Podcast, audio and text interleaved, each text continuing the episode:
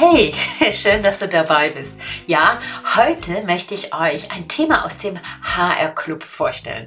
Ja, dieser HR Club, den habe ich ja im äh, September 2022 äh, aufgebaut und hier mache ich neun Seminare für dich.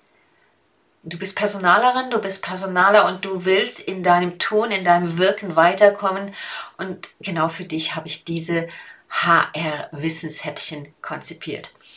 Und wenn du dabei sein willst, ich werde auf jeden Fall nochmal den Link verlinken hier im Kommentar und dann kannst du dich anmelden.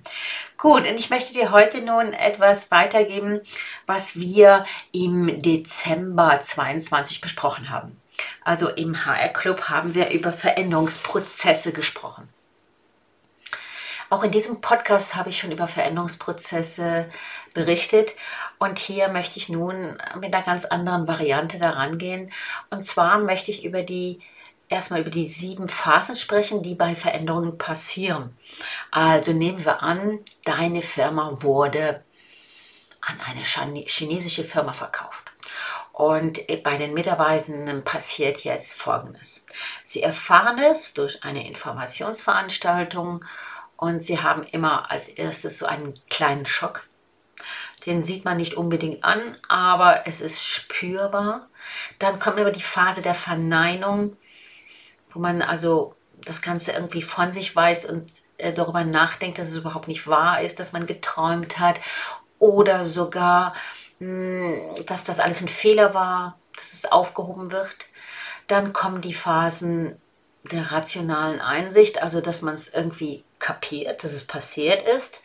Und dann kommt irgendwann die emotionale Akzeptanz, also auch das Gefühl, das Herz geht mit, also nicht nur der Kopf. Und dann fängt man an, gedanklich und auch in den Handlungen zu experimentieren. Und dann kommt endlich die nächste Phase. Man hat eine gewisse Erkenntnis gewonnen, was man vielleicht aus der ganzen Sache mit sich zieht. Entweder arrangiert man sich oder man geht einen Schritt weiter und irgendwann integriert man die Situation und versucht entweder mit der neuen Firmensituation zu leben, mitzuarbeiten, das Beste daraus zu machen oder sogar hm, die Firma zu verlassen. Okay, in diesem ähm, in diesem Clubtreffen, was wir zu dem Thema hatten, haben wir darüber gesprochen, dass es verschiedene Widerstandsebenen gibt, äh, die ich jetzt mal kurz äh, wiederholen will. Ähm, das ist einmal diese, dieser aktive Widerstand. Also das passiert auf der Handlungsebene. Ähm, es ist viel Aufregung in der Firma. Es passieren Gerüchte und auch Intrigen werden gesponnen. Also auf reiner Handlungsebene passiert das. Was kannst du als Personaler, als Personalerin tun? Ja, es ist einfach absolut wichtig, eine gute, überdachte, einheitliche Information zu gestalten. Ob das nun schriftlich ist oder mündlich, ob das in einem 1 zu 1 ist oder sogar in einem Gruppenzoom, das ist nun egal. Wichtig ist, dass man hier reagiert und vor allen Dingen, dass die Information glasklar ist. Weiter ist auf der Handlungsebene der passive Widerstand zu spüren. Also passiver Widerstand kann sich bei den Mitarbeitenden so äußern. Lustlosigkeit, Müdigkeit und erhöhte Fehlzeiten. Ja, und was kannst du daran tun? Ja, du kannst natürlich mit dem Vorgesetzten äh, die Personen direkt ansprechen, wo man das bemerkt. Ich meine, Fehlzeiten sind ja statistisch sehr gut erhebbar. Und dann auch sogenannte Fehlzeitengespräche machen und das zur Unterstützung der Führung. Und hier bitte nicht zu verwechseln mit irgendeiner Abmahnung oder so, dann dass man einfach mal sagt, wir bemerken, dass du in den letzten drei äh, Monaten, seitdem wir verkündet haben, dass wir übernommen wurden, öfters zwei, drei Tage krank bist. Wir möchten mit dir in den Dialog gehen. Was macht dir Bauchweh? Äh, hat das überhaupt was mit der Firmenübernahme zu tun? Wie können wir dich unterstützen? Was tust du? Ähm, was brauchst du jetzt? Und so weiter und so fort. Und ich möchte hier an den Podcast Rückkehrgespräche, Gesundheitsmanagement erinnern. Okay. Ja, und dann kommt ähm, ein aktiver Widerstand auf Kommunikationsebene. Hm. Wie sieht das nun aus? Also, da wird geredet und das ist ja schon mal gut. Da passiert es, dass Gegenargumente hm, zum Verkauf auf den Tisch kommen, angesprochen werden in großer Runde, in kleiner Runde, hm, dass der Firmenleitung Vorwürfe abgegeben werden und dass endlose Diskussionen stattfinden. Und diese Diskussionen, die hindern natürlich die Produktivität, die, die lähmen einen, ja.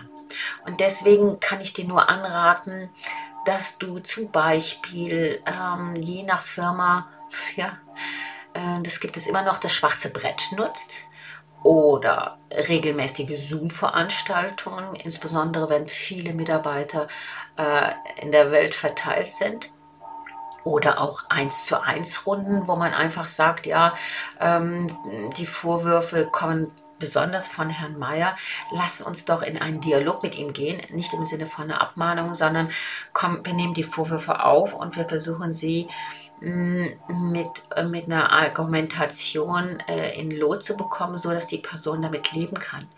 Dann sind auch QA-Sessions sehr beliebt, also dass man einfach mal alle Fragen, die so im Laufe der Zeit kommen, aufschreibt und dazu antworten und das im Intranet hinterlegt. Ja, auch wenn du jetzt lächelst, auch der gute alte Sorgenbriefkasten oder das Sorgentelefon kann manchmal noch sehr hilfreich sein. Ja, und die vierte Widerstandsebene ist auf der Kommunikationsebene zu finden und das ist dieser passive, nonverbale oder sogar verbale Widerstand. Das heißt, bei nonverbal ist ganz klar, man schweigt, man verschränkt die Arme und beim verbalen Widerstand, ja, es, es passieren Debatten, die eigentlich Nebenschauplätze sind oder man verharmlost alles, so nach dem Motto, ja, das haben wir schon ein paar Mal gemacht, das wird wieder dran vorbeigehen und so. Das ist eine ähm, passiver Widerstand und da muss man ganz achtsam sein. Und hier sollte man unbedingt die Mitarbeitenden direkt ansprechen, natürlich nie vor anderen. Äh, aber was auch möglich ist, eine Gruppenansprache zu machen und sagen, ja, äh, liebes Team, ich habe bemerkt, hm, dass das und das ist. Und ich möchte euch äh, nochmal sagen, also dass man es in der Gruppe anspricht und dann äh, ermöglicht, dass der oder die Einzelnen, die jetzt stark Bauchweh hat, noch zu einem kommt. Also nicht direkt ansprechen. Dann gibt es natürlich Informationsanlässe, die man machen kann. Dann sogenannte Vertrauensevents. Da empfehle ich mein Buch Vertrau dem Misstrauen. Da habe ich diese Vertrauensevents sehr gut beschrieben. Und auch hier ist wieder eine gute Informationspolitik notwendig. Okay, also jetzt haben wir diese vier Widerstandsebenen behandelt. Also einmal äh, dieser aktive Widerstand auf Handlungsebene, diese passive Widerstand auf Handlungsebene, Ebene, sorry, äh, und dann dieser aktive Widerstand auf Kommunikationsebene und dann auch der passive auf Kommunikationsebene. Ja, und das war so ein Ausblick für dich, ähm, wenn du zum HR Club kommst. Wir haben da ganz viele wichtige Themen. Wichtig ist, dass es 40 Minuten stattfindet. Man kriegt das immer wieder rein. Wenn du mal aktiv nicht dabei sein kannst, kein Problem. Du erhältst eine Audiospur und die PowerPoint. Und das ist ein unglaubliches Angebot, was ich da gestrickt habe. Ich werde manchmal angeschrieben und sag, äh, gefragt, kann das überhaupt sein für den Preis? Ja, das kann doch sein. 2023 2024 wird sich das jedoch ändern. Und wenn du dabei sein willst, dann komm doch bitte und schick mir deine Fragen und dann kann ich die auch aufbereiten. Also das war's heute von mir und ich wünsche dir einen zauberhaften Tag, egal wann du diesen Podcast hier hörst. Bleib dir immer treu und verändere dich. Und wenn du mehr Fragen hast, kannst du bei mir anklopfen und fragen, ja, kann ich mal in ein Mentoring kommen und mir meine Sache ganz genau anschauen. Ich helfe dir weiter. Bis bald. Diana.